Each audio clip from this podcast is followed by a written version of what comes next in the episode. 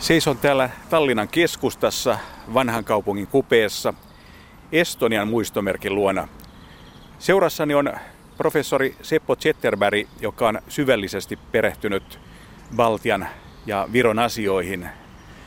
Seppo Zetterberg, missä muuten olit silloin, kun Estonia upposi? Sen kyllä muistan ikuisesti. Olin silloin Tallinnassa Suomen instituutin johtaja ja olimme edellisenä päivänä käymässä Viron ja Latvian rajalla Valkan kaupungissa työmatkalla ja sitten yötä myöten tulimme takaisin Tallinnaan ja silloin jo autossakin huomasi, että, että kova myrsky on, on jo tullut ja vielä lisää yltymässä.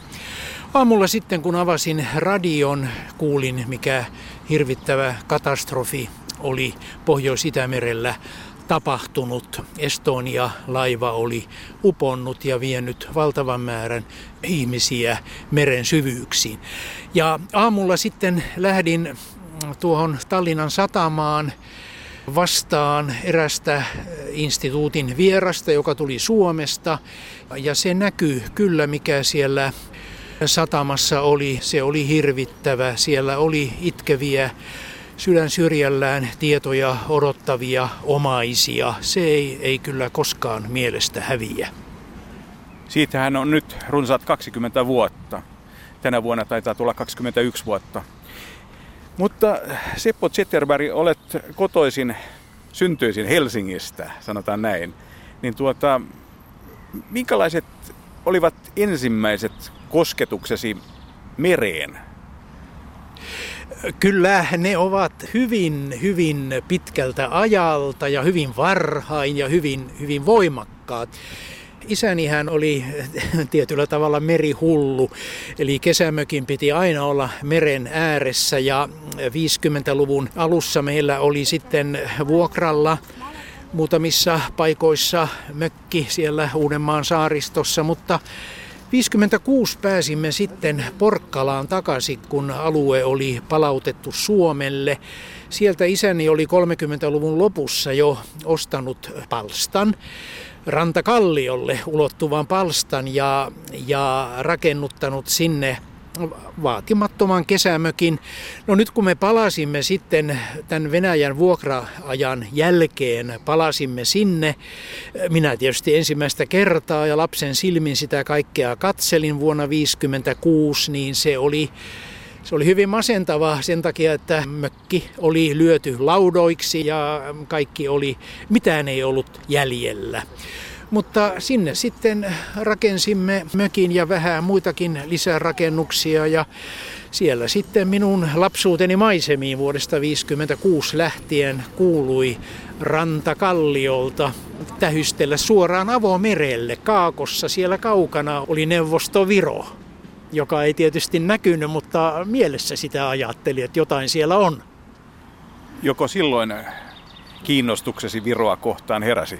Ei silloin vielä, se tuli vasta sitten yliopistoaikana vuonna 1966, eli kymmenen vuotta myöhemmin, mutta kuitenkin se mereen, Itämereen ja sen suureen lahteen, Suomenlahteen kytkeytyminen on mulla ihan jo lapsuudesta niin varhain kuin ikinä muistan. Näkyykö se neuvostotukikohdan olo siellä jollain tavalla vielä sen jälkeenkin vuonna 1956? No se näkyi sillä tavalla kyllä, että liikkuminen Porkkalan palautetulla vuokra-alueella oli mahdollista vain semmoisella lupakortilla. Ja se näkyy myös siinä, että sitä niin sanottua ryssän sinistä oli hyvin paljon vielä jäljellä olevissa taloissa. Sitä väriä oli, oli käytetty. Mutta ei se nyt sitten ainakaan näin lapsen silmiin sen kummemmalti oikeastaan näkynyt. Jännähän se oli, kun tiesi alueen menneisyyden. Seisomme tässä Merimuseon luona. Ja tuossa Merimuseon seinässä on tuollainen muistotaulu. Se liittyy puolalaiseen sukellusveneeseen, jonka nimi oli Oseu, eli Kotka suomeksi. No se on kyllä semmoinen nimi, joka varmasti jokaiselle, joka vähänkin tätä Baltian ja vallankin Viron uudempaa historiaa on harrastanut, kertoo hyvin paljon. Kyseessähän oli, oli puolalainen sukellusvene, joka syyskuun puolimaissa 1939 pakeni, faktisesti pakeni tänne Viron aluevesille ja se sitten internoitiin tuohon Tallinnan satamaan. Poliittinen tilannehan oli tuolloin erittäin herkkä. Saksahan oli jo pari viikkoa aikaisemmin hyökännyt Puolaan ja vastaavasti taas sitten Baltian maiden ja Neuvostoliiton välillä olivat käynnissä neuvottelut, jossa Neuvostoliitto pyrki voimakkaasti painostamaan. Yksi painostuskeino oli tämä puolalainen sukellusvene, joka tänne Tallinnaan pakeni tai tuli ja, ja kun se sitten parin päivän kuluttua siitä pakeni täältä Tallinnasta, niin se sai Neuvostoliiton syyttämään Viroa siitä, että Viro ei pysty valvomaan aluevesiään, kun täällä semmoista tapahtuu. Ja se oli yksi, yksi painostus, lisäpainostustoimi sitten Viroa vastaan, joka lopulta johti siihen, että Neuvostoliitto sai Viron, Latvia ja Liettuaan perustaa syksyllä 39 sotilastukikohdat.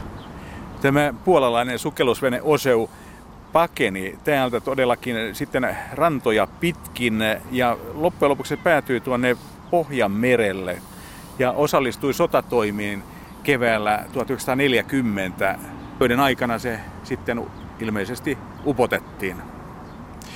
Niin kyllä, joo, että sen, sen historia ei siis päättynyt pelkästään siihen, että se internoitiin Tallinnassa ja, ja pääsi täältä pakenemaan, vaan sillä oli sitten vielä myöhempi kohtalonsa. Seppo Zetterberg, siirrytään tuosta lähihistoriasta hieman kauemmas ajassa taaksepäin.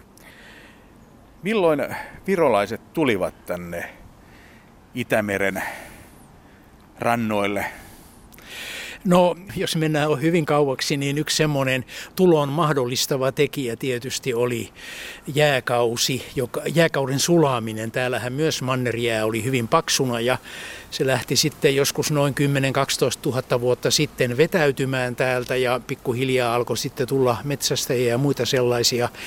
No, mitä ne tulijat ovat, siitähän tutkimuksessa hyvin paljon vielä keskustellaan, enkä niihin nyt uskalla oikein kantaa ottaakaan. Mutta kyllä sitten taas virolaiset, siis tämmöiset suomen sukuisia kieliä puhuvat, niin alkoivat jo muutama, no ehkä pari tuhatta vuotta tai ainakin toista tuhatta vuotta sitten levittäytyä tänne. Ja ei suinkaan ainoina, vaan sitten oli myös niin sanottuja lättiläisiä, eli, eli latvialaisia ja, ja, ja monia muitakin. Ja slaavit todennäköisesti sitten taas vetäytyivät täältä, täältä kauemmaksi itään, että semmoinen asutusprosessihan tässä tapahtui näillä seuduin.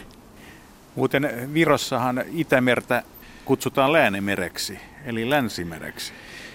Kyllä, sitä kutsutaan länsimereksi juuri sen takia, että se on Viron ja muunkin Baltian länsipuolella. Meillähän Suomessa se on Itämeri ja, ja siinä on Ruotsin Östersjö ja sitten Saksan Ostsee ja niin edelleen. Niiden kannaltahan se olikin tietysti idässä oleva meri ja Suomeen se sitten omaksuttiin tämä sama periaate. Virolaisethan eivät koskaan ehtineet muodostaa omaa valtiota ennen saksalaisten ja kristinuskon tuloa. Ei, valtiomuodostusta täällä ei ollut ollenkaan, vaan täällä olivat heimot. Ja heimojahan oli monia erityisen hankalia tänne 1200-luvun alusta levittäytyvien saksalaisten kannalta olivat saaremaalaiset, jotka olivat hyvin sotaisia ja ase kädessä sitten puolustivat aluetta ja monia, monia muitakin virolaisheimoja täällä oli. Niin että ainoa näistä kolmesta Baltian maasta on Liettua jossa valtiomuodostus alkoi jo silloin keskiajalla hyvin hyvin kauan sitten, että siinä on ero. Valtiomuodostus sen sijaan virolaisten ja lättiläisten eli latvialaisten alueellahan alkoi vasta jossakin määrin nostaa päätään 1900-luvun alussa ja sitten ensimmäisen maailmansodan aikana perustettiin itsenäiset valtiot. Liettuahan oli jo suurvalta siinä vaiheessa, kun kristinusko tuli sinne. Kyllä, Liettua on hyvin tuntuva poikkeus näistä monista naapureistaan sen takia, että liettualaisethan todella muodostivat suurvallan jo keskiajalla, suurvallan, joka ulottui Itämereltä Mustalle merelle. Ja, ja esimerkiksi puolalaiset, joita heitäkin oli monia heimoja, olivat hätää kärsimässä näille liettualaisille, mutta sitten ajan kuluessahan tilanne johti siihen, että tämä mahtava Liettua muuntui Puolaliettuaksi ja sitten siinä taas Puolaliettuassa taas Liettua oli selvästi tämmöinen kainaloinen alistettu alue ja Puola sen kun alkoi alkoi voimistua, mutta sittenhän taas Puolan jaot johtivat siihen, että Puolakin joutui naapureidensa jakamaksi myöhemmin. Mutta keskiajalla täällä Viron ja Latvian alueella saksan kieli oli se kieli, joka dominoi. Kyllä, saksan kieli dominoi, saksalainen kulttuuri dominoi ja Viron ja Latvian alueella oli säätyyhteiskunta, siinä oli neljä säätyä ja näistä säädyistä kolme oli saksalaista, siis aatelisto, papisto ja porvaristo, kaupunkiporvaristo, niin että virolaiset ja latvialaiset talonpojat painettiin maaorjuuteen ja he muodostivat sitten maaseutuväestön suurimman osan, joka oli kuitenkin siis alistetussa asemassa. Mutta esimerkiksi täällä Tallinnassa niin kaupungissa puhuttu kieli oli saksa. Kyllä, Saksan eri versiot. Kyllä, tämä on, on vanha saksalainen kaupunki, niin kuin Riikakin, nykyisen Latvian pääkaupunki. Ja, ja kun esimerkiksi suomalainen tulee yli Suomenlahden laivalla nopsasti nykyisin ja nousee maihin täällä Tallinnassa, niin kyllä hän heti huomaa, että on astunut Keski-Eurooppaan. Mistä muuten arvelet sen johtuvan, että saksalaiset eivät sitten esimerkiksi levittäytyneet Viipuriin tai tuonne Suomen puolelle? Se on hyvä kysymys ja sitähän on usein ihmetelty. Kun kartasta katsoo, niin voisi ajatella, että kun saksalaiset silloin jo 1200-luvulla olivat täydessä vauhdissa niin tänne Baltiaan levittäytymässä, niin mikseivät ne jatkaneet sitten sieltä Suomenlahden pohjukan kautta nykyisen Suomen puolelle. Saksalaisten levittäytyminen nimittäin pysähtyi Narvajoelle ja siihen he sitten jäivätkin siitä eteenpäin menoon eivät enää voimat riittäneet ja siihen tuli sitten monenlaisia sisäisiä riitaisuuksiakin ja sen sellaisia, niin että sillä tavalla Suomenlahden pohjukkaa saksalaiset eivät enää kiertäneet Suomen puolelle. No Viipuri, jonka tässä mainitsit, on sikäli kiinnostava, että Viipuriinhan sitten myöhemmin kyllä juurtuu hyvin merkittävä saksalainen vähemmistö, mutta se ei ollut tätä vanhaa 1200-luvun perua. Ja sikälikin mielenkiintoista, että Suomen alueella ei ollut ainuttakaan Hansa-kaupunkia. Ei ollut. Tuo saksalainen kauppaliitto Hansa, joka oli tavattoman mahtava ja jonka pesäpaikkana oli nykyinen Saksan alue. Sieltähän Hansa levisi sitten tänne Baltiaan ja muualle Keski-Eurooppaan ja Länsi-Eurooppaankin ja se oli valtava mahti, jolla ei ollut pelkästään kauppapoliittista valtaa, vaan myös hyvin suuri poliittinen merkitys. Mutta Suomi oli siinä mielessä periferiaa, että se hyvin paljolti tämmöiseltä voimakkaalta Hansan otteelta säilyi. Ja tästähän nousee esiin hyvin kiinnostava kysymys siitä, kun me Suomessa olemme vähän tottuneet sanomaan, että voi voi, me olemme niin kauhean syrjässä ja eihän meistä juuri kukaan tiedä. Täytyy muistaa, että tällä periferialla, syrjässä olemisella on kahdet kasvot ja ne positiiviset kasvot ovat taas sitä, että ne sellaiset suuret vaellukset ja sotaretket ja muut sellaiset, niin ne eivät yleensä periferiaa niin pahasti kohtelekaan. Jos ajatellaan taas vastakohtana tätä Baltiaa, niin tämän alueen halkihan ovat kulkeneet jos minkälaiset sotaratsut aina toiseen maailmansotaan saakka niin että siinä mielessä Baltian sijainti tämmöisenä väylänä Keski-Euroopasta slaavien alueelle on ollut hyvin, hyvin vaarallinen. Muuten Sippo Zetterberg, eihän tuolla Ruotsissakaan niitä Hansakaupunkeja kovin montaa ole. No joo, Ruotsikaan ei tästä Hansan kaksikasvoisesta kosketuksesta kovin paljon päässyt tai joutunut osalliseksi. Se on totta, että Ruotsi siinäkin mielessä oli, Saksan kannalta katsottuna oli periferiaa, ei nyt niin paljon kuin Suomi, mutta kuitenkin. Sitten äh, täällä Virossa niin valta vaihtui aina silloin tällöin. Äh, jossain vaiheessa täällä vallassa olivat jopa suurta aluetta, pitivät hallussaan puolalaiset. Kyllä, Puolahan oli tämmöinen laajeneva, voimistuva valtio Itä-Euroopan sydämessä ja kyllähän sitten tuo 1500 luvulla ja, ja sen jälkeenkin vielä niin Etelä-Viro oli puolalaisten hallussa. Ja, ja siitä se on tietysti hyvin kiinnostava jakso, jota viime aikoina on aika paljon tutkittukin, mutta sitten taas kun tuo Ruotsin valta alkaa voimistua Pohjois-Virosta alkaen 1561, niin se aiheuttaa sen, että Ruotsi, joka pyrkii määrätietoisesti suurvallaksi ja Itämeren herraksi, niin se alkoi sitten täällä Baltian alueellakin työntää Puolaa ja muitakin syrjemmälle niin, että sitten 1629 hän Altmarkin välirauhassa, joka jo monelle koulustakin on jäänyt mieleen, niin silloinhan oikeastaan nykyinen Viron ja Latviankin alue alkoi jo olla ruotsalaisten käsissä ja näin alkoi sitten ihan uusi vaihe Baltian historiassa, Ruotsin vallan aika. Miten paljon ruotsalaisia tänne muutti sinä aikana?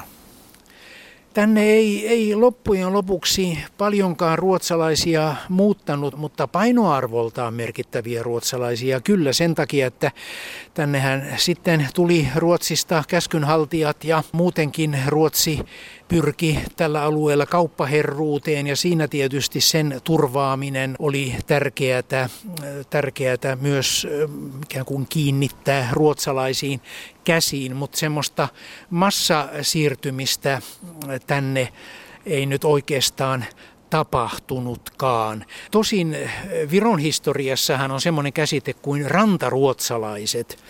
Ja se tarkoittaa tuolla Länsi-Viron rannikolla vuosisatoja asuneita ruotsalaisia, mutta heidän juurensa ovat syvemmällä. Ne ovat jo keskiajalla, jolloin sieltä alkoi ruotsalaisasutusta levittäytyä Länsi-Viroon. Niin että tämä Ruotsin vallan aika Virossa, joka on hyvin merkittävä ja kiinnostava ja josta nyt on juuri ilmestynyt Karia Ylle Tarkiaisen erinomainen tutkimus. Se on kiinnostava aika.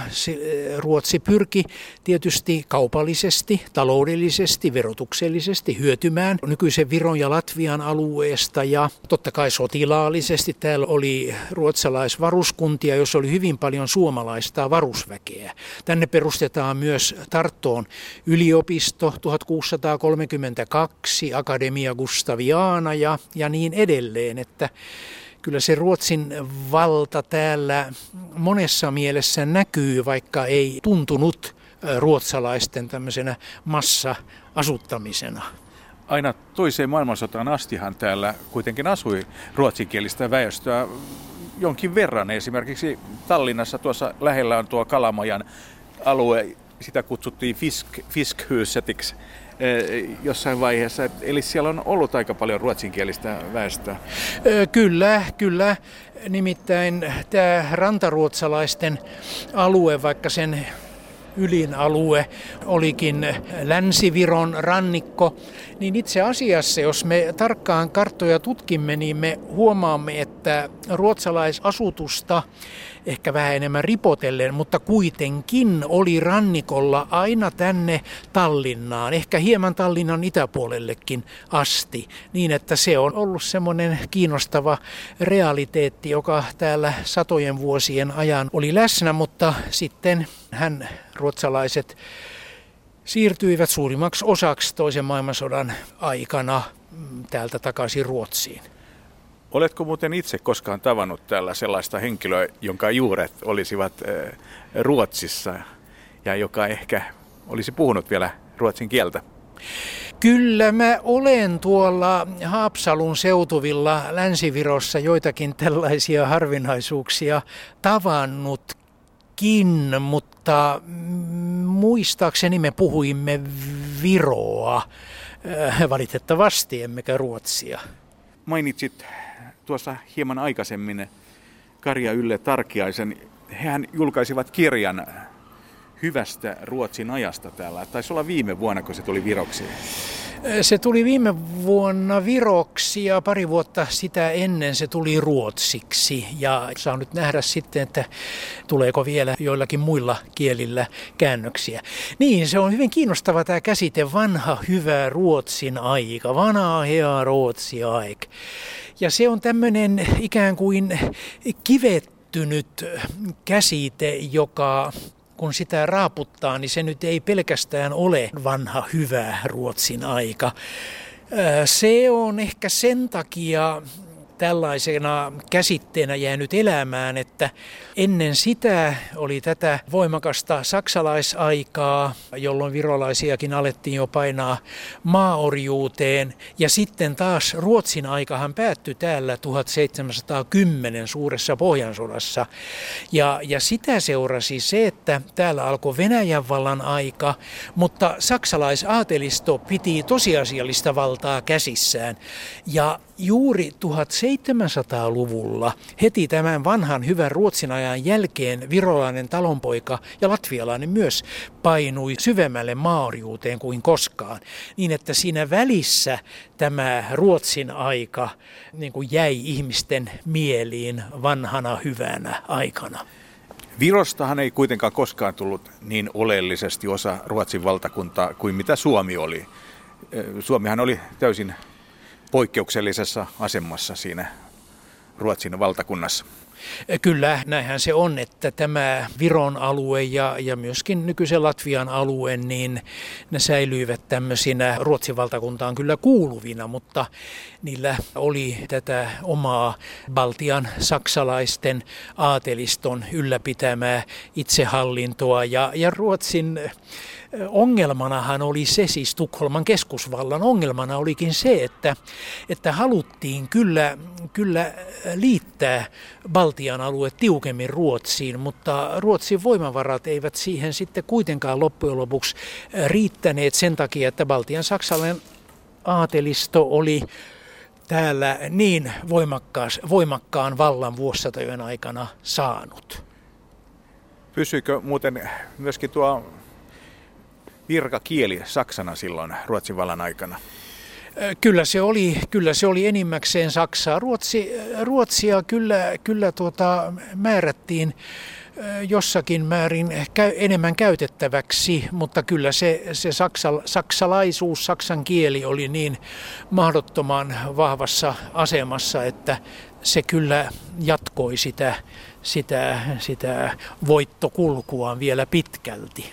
Myöskin sitten Venäjän vallan aikana. Myös Venäjän vallan aikana, kyllä. Se usein unohtuu ja nyt tarkoitamme Venäjän vallan ajalla nimenomaan sitä vanhaa Venäjän vallan aikaa, joka alkaa 1710 ja päättyy 1918, jolloin Viro itsenäistyi.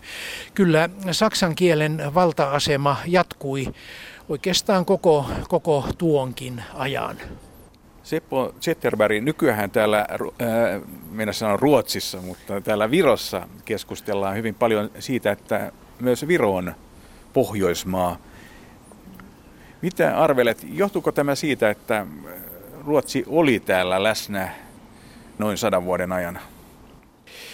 Joo, tämä on hyvin mielenkiintoinen kysymys ja tota, siinä on, äh, uskoisin, aika syvällä olevat juuret ja vielä ne juuret haarottuvat ehkä useammallekin taholle. Yksi on se, mihin, mihin viittasit, että, että Ruotsin vallan aikahan täällä silloin 1500-1600-luvulla oli tätä niin sanottua vanhaa hyvää Ruotsin aikaa. Että se on toki yksi lähtökohta, mutta sitten on näitä myöhäisempiäkin tai oikeastaan samanaikaisia. Yksihän on totta kai se, että Viro ja Latvia noin historiallisesti ovat protestanttisia maita, joihin uskonpuhdistus 1500-luvun puolivälin jälkeen eh, levisi. Ja, ja se on yksi tämmöinen tietenkin eh, kiinnostava tekijä, joka yhdistää niitä Pohjoismaihin. Ja, ja varmaan niitä sitten monia muitakin on.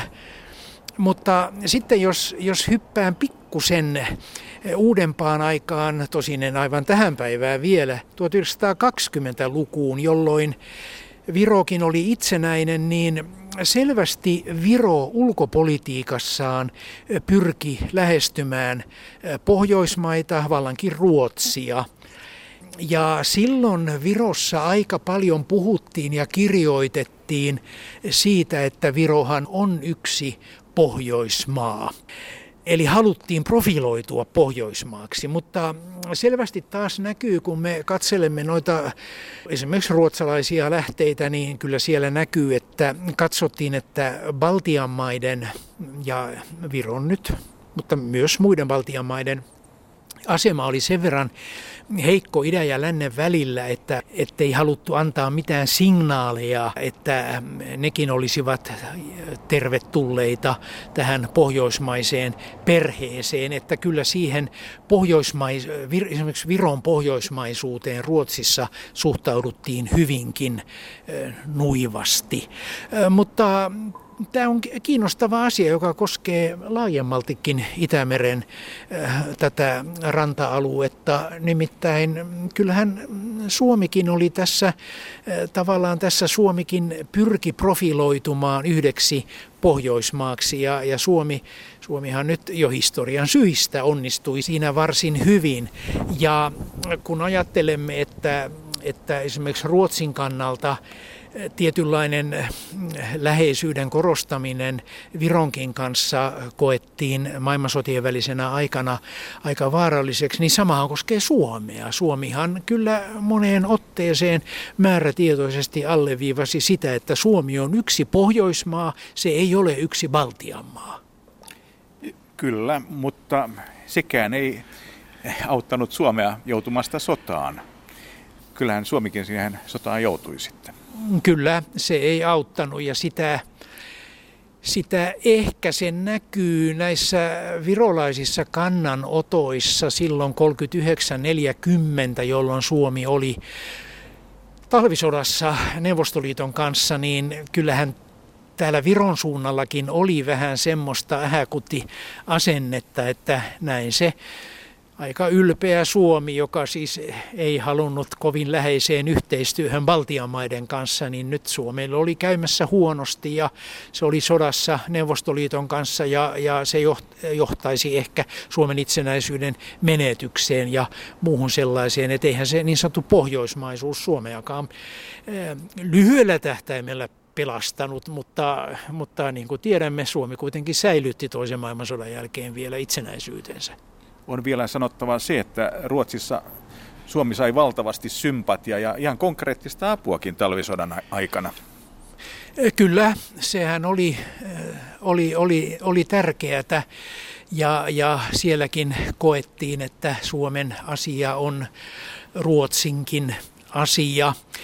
Kiinnostavahan on se, mitä tulee näihin yhteyksiin, että kun sitten Suomi joutui vuoden 1939 loppupuolella talvisotaan Neuvostoliiton kanssa, niin kyllähän täällä Tallinnassa tuolla Toompealla, jossa oli Suomen lähetystä, niin kyllähän sinne virtasi hyvin paljon yksittäisten ihmisten, mitä mitä ihmeellisimpiä avustuksia alkaen aina, aina talvilapasista ja päähineistä ja, ja, ja rahatuestakin. Että kyllä, kyllä yksityiset virolaiset tätä Suomen asiaa ja sotaa pyrkivät tukemaan, vaikka virallinen Virohan silloin vuoden 1939 loppupuolella oli jo solminut tukikohtasopimuksen Neuvostoliiton kanssa ja tavallaan oli Neuvostoliiton taskussa ja siitä johtui se, että virallinen Viro ei tukenut, ei sanoin eikä teoin Suomen talvisotaa.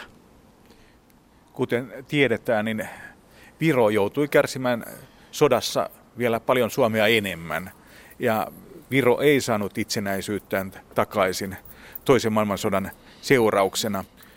Mutta professori Seppo Zetterberg, silloinhan sodan seurauksena, niin voidaan sanoa, että virolaisilta vietin pääsy merelle. Kyllä se pääsy merelle todella vietiin ja, ja se vietiin hyvin, hyvin fyysisesti.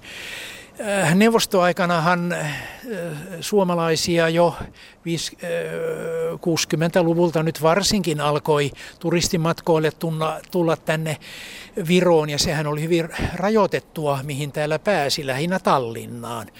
Ja jos olisi päässyt myös tuonne Viron suurille saarille, Saarenmaalle ja Hiidenmaalle ja laajemmaltikin tänne Viron rannikolle, niin huomio olisi kiintynyt siihen, että, että vaikka virolaisethan ovat perinteisesti merenkulkija kansaa ja, ja totta kai täällä neuvostoaikana tu, turistinkin huomio, vaikka hän nyt ei tuonne rannikoille sen kummemmalti päässyt katselemaan, olisi kiinnittynyt siihen, että eh, Viro, Viro ei, vaikka oltiin merenrannalla, niin pääsy merelle oli estetty. Se, se kuului tähän neuvosto neuvostosysteemiin ja, ja siihen tietysti, ettei, etteivät ihmiset pääsisi meritse pakenemaan ja, ja, ja niin edelleen. Et siinä oli tämmöinen suuri paradoksi ja, ja sen takia nyt kun itsenäisyys palautettiin 90-luvun alussa, niin täällähän joskus aina ihmettelin sitä, että ravintoloista, joita hyvin vähän oli silloin, ei saanut kalaa. No se johtuu tietysti siitä hyvin paljolti, että, että koko kalastuselinkeinohan oli oli enimmäkseen joitakin kalastuskolhoosia lukuun ottamatta, oli, oli neuvostoaikana lopetettu tai se ei ollut mahdollista ja sen takia kalan saaminen, kalan syöminen ei, ei ollut ollenkaan itsestään selvää. Mutta varmasti kilohailia kuitenkin silloin syötiin purkeissa, purkeista. Niin, purkeista syötiin kyllä, kyllä joo, että ne oli näitä sitten tämmöisiä kalastuslaivoja, jotka joilla taas oli, oli lupa merenkulkuun ja kalastamiseen, jotka niitä pyydystivät.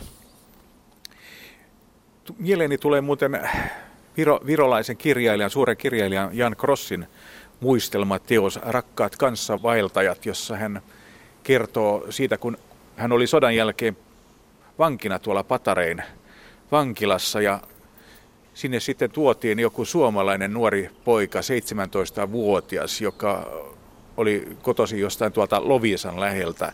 Ja hän oli lähtenyt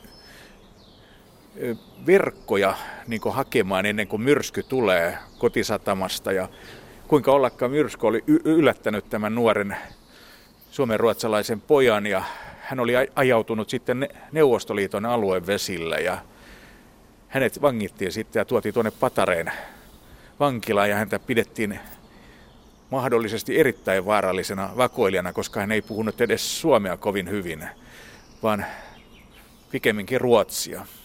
Että tällainen tilannekin oli mahdollinen tuohon aikaan sodan jälkeen. Niin kyllä, kyllä, joo, että, että vaikka voisi sanoa, että Suomenlahti oli sillä tavalla hermeettisesti suljettu, että sen, sen halki, halki kulki hyvin, hyvin jos, ei, jos ei nyt fyysinen, niin ainakin kuitenkin valtion raja ja, ja esti, esti liikkumisen, mutta ainahan, ainahan sitten tuommoisia pääsi sattumaan. Muistan myös lukeneeni joitakin aikoja sitten sellaisen kirjan, joka kertoi kahdesta helsinkiläispojasta, jotka lähtivät sodan jälkeen purjehtimaan Helsingistä Turkuun. Ja heille kävi myös äh, sillä tavalla, että tuuli ajoi heidät sinne Porkkalan alueelle. He, eivät ollenkaan ottaneet huomioon siinä lähtiessään, että Porkkala ei enää kuulu Suomelle ja eivät osanneet sitten varoa riittävän paljon. He olivat 16-vuotiaita suomen ruotsalaisia poikia. Ja Tuuli ajoi heidät sitten tuonne Porkkalan alueelle ja heidät vangittiin ja pojille seurasi tästä viiden vuoden leirimatka Siperiaan. Oletko kuullut tästä? Ei, en tästä, tästä kyllä, kyllä ole kuullut, mutta selvähän on, että, että Neuvostoliitto valvoi hyvin tarkasti myös, myös tämän, tämän Porkkalan vuokra-alueen merirajaa, ei pelkästään sitten sitä maarajaa. Tämä kirjan nimi on muuten Me segelbåt till Sibirien. Varmasti löytyy jostain. Mutta tuota, tuota Itämertahan kutsuttiin myöskin, muistan 80-luvulla ja 70-luvulla komiasti rauhan mereksi. Kyllä, se on yksi niistä sellaisista kylteistä, joilla, jotka, joilla Itämer, Itämeri varustettiin. Niitähän vuosisatojen kuluessa monia muita tämmöisiä, tämmöisiä sanontoja on ollut. Tämä Itämeri, rauhanmeri, sehän on, oli varsin tämmöinen rytmikäs huuto, jota jota kuuli, kuuli kyllä 60- ja 70- ja taas vielä 80-luvullakin kuulla meillä Suomessakin. Ja, ja se tietysti lähti siitä, että Itämeri oli rauhanmeri, koska se, tämä, tämä käsite kuului viralliseen Neuvostoliiton propagandaan. Ja ja no olihan se siinä mielessä rauhanmeri, että, että kun koko Itämeren itäranta kuului Neuvostoliitolle ja vielä osa Etelärantaakin. Siellä oli, oli Puola ja Saksan demokraattinen tasavalta, jotka olivat Neuvostoliiton talutusnuorassa, niin kyllähän se siinä mielessä oli, oli, oli rauhan meri, mutta se ei tietysti ollut mikään semmoinen vapauden meri, jota, jota pitkin saattoi seilailla suuntaan jos toiseen, niin kuin, niin kuin se nykyään enimmäkseen on. Niin, voidaan kai sanoa syyllä, että Itämeressä kulki rautaisirippu. Kyllä, se on yksi näitä Itämeren jakolinjoja. Rautaisirippu todellakin lävisti, lävisti Itämeren alueen ja se oli, se oli varsin hermeettinen. Ja, ja meidän kannattaa muistaa sekin, jos ajatellaan toisen maailmansodan perintöä. Sehän jakoi kyllä Euroopan, itäisen Euroopan kahtia. Yksi sen toisen maailmansodan seuraamuksiahan oli se, että, että kolme Baltian maata menetti itsenäisyytensä ja sillä tavalla joutui tämän uuden rautaisiripun itäpuolelle niin, että, että kyllä ne kyllä ne toisen maailmansodan seuraukset ja, ja rautaesirippu, ne on hyvin konkreettisesti Itämerellä ja, ja vallankin täällä Baltiassa tuntuneet. Viro ja muut Baltian maat saivat takaisin itsenäisyytensä vuonna 1991. Seppo Zetterberg, miten muistat, missä olit silloin, kun tämä tapahtui? Kyllä, kyllä. Muistan, muistan nämä tapahtumat tämän ikäisenä. Muistan tietysti varsin, varsin hyvin kyllä, miten sitä sitä Helsingissä silloin seurasimme koko sitä dramaattista kehitystä, joka oli lähtenyt vyörymään kolmessa Baltian neuvostotasavallassa ja, ja miksei koko Neuvostoliitossakin Moskovaa myöten. Että kyllä se oli sellainen tapahtuma, joka ei ainakaan nyt näin Baltian historian harrastajalta mielestä unohdu. Muistan, muistan vallan hyvin senkin, miten sitten kohta tämän eh, itsenäisyyden palauttamisen jälkeen Suomessa valtiojohto pohti sitä, miten itsenäisyyteen tulisi suhtautua. Ja, ja silloinhan päädyttiin Suomessa siihen, että koska Suomi ei ollut aikaisemmin, ei ollut silloin toisen maailmansodan aikoihin eikä jälkeen tunnustanut Baltiamaiden liittämistä Neuvostoliittoon de jure, niin nyt ei sitten tarvinnut ikään kuin uudelleen antaa de jure tunnustusta, vaan palautettiin diplomaattisuhteet ja, ja se, se nyt hoitui sillä tavalla. Se aikahan oli melkoista optimismin aikaa täällä valtiossa. Se oli suurta optimismin aikaa, kyllä. Ja, ja virolaisiahan aina vähän, vähän moititaan, moititaan juuri siitä, että, että he ovat semmoista aika lailla eripuraista väkeä. Mutta kyllä niin Virossa kuin Latviassa ja Liettuassa juuri noina vuosina, jolloin askel askeleelta palautettiin itsenäisyyttä, niin oli semmoinen yksituumaisuus, oli ikään kuin semmoinen konkreettinen johtotähti, johon pyrittiin ja se oli itsenäisyyden palauttaminen. Sitten sitten myöhemmin, kun alettiin tottua tähän uuteen rauhan aikaan ja uuteen itsenäisyyteen, niin sittenhän, sittenhän tämä kaikki eripuraisuus taas, joka nyt on ihmisen lajityypille aika, tyy, aika olennaista, niin se alkoi taas palautua. Seppo Zetterberg, tulit tänne Suomi-instituutin johtajaksi vuonna 1994. Olitko perustamassa tätä instituuttia? No kyllä mä tavallaan olin perustamassa sen takia, että, että sehän oli tietysti semmoinen hanke, jota ei hetkessä voitu toteuttaa tietenkään, vaan sitä lähdettiin suunnittelemaan jo pari vuotta aikaisemmin. Ja, ja siinä, siinä olin kyllä intensiivisesti mukana ja, ja sitten kun instituutti saatiin toimimaan 2004 vuoden alusta, niin, niin sitten aloitin täällä ensimmäisenä johtajana. Suomen instituuttihan oli sikäli jo tuolloin varsin merkittävä, että sillä oli, sillä oli kaksi toimipaikkaa Tallinnassa ja toinen Tartossa. Ja tänäkin päivänä on. Ja tällä tavalla sitten aloitin kolmivuotisen kauden instituutin johtajana ja tietenkin Viro oli vasta muutama vuotta aikaisemmin palauttanut itsenäisyytensä niin, että hyvin monenlaisten asioiden – en nyt sano ongelmien, totta kai niitäkin herra paratkoon oli, mutta hyvin monenlaisten asioiden kanssa siinä joutui, joutui sitten painiskelemaan ja, ja, ja huomasi tietysti senkin vaikeuden, että tämmöinen byrokratia oli vielä suurta neuvostovallan jäljiltä ja jos jonkin näköisiä todistuksia ja, ja, ja muita sellaisia piti olla ennen kuin sitten, sitten pääsimme kunnolla vauhtiin. Mutta sitten taas toisaalta positiivisena puolena huomasimme sen, että mikä suuri merkitys Suomella tuolloin oli. Ja, ja Suomen instituutti, se oli, se oli kyllä ainutlaatuista virolaisten silmissä.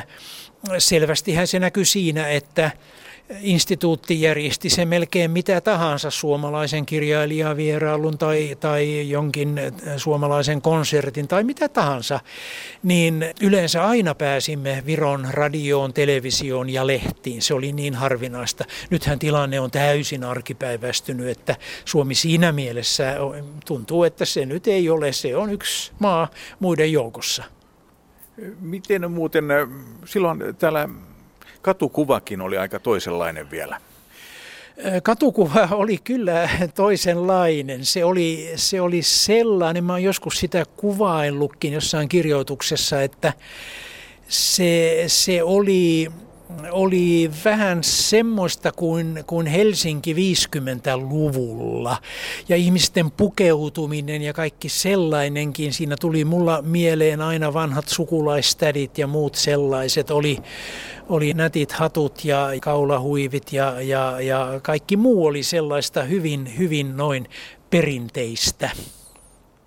Mutta Virossa puhuttiin aika paljon suomea siihen aikaan. Kyllä puhuttiin ja siinäkin on, on kyllä suuri muutos tapahtunut. Suomi oli ulkomaa numero yksi ja, ja se suomen kielen taito, se oli vanhaa perua, johtui siitä, että Pohjois-Virossa Suomen televisio näkyi ja sitä seurattiin. Se oli ikään kuin vapaan maan ikkuna, vapaan maailman ikkuna. Ja, ja, ja, mutta sitten muutos on alkanut tapahtua. Suomi on, on menettänyt tämän, tämän ainutlaatuisen asemansa. Ei, ei Suomea sillä tavalla katsota Nyt katsotaan tuonne Länsi-Eurooppaan. Ei suomen kieltä sillä tavalla osata enää. Nyt osataan englantia. Tämä on muutos, joka on hyvin ymmärrettävä, mutta, mutta, mutta konkreettinen.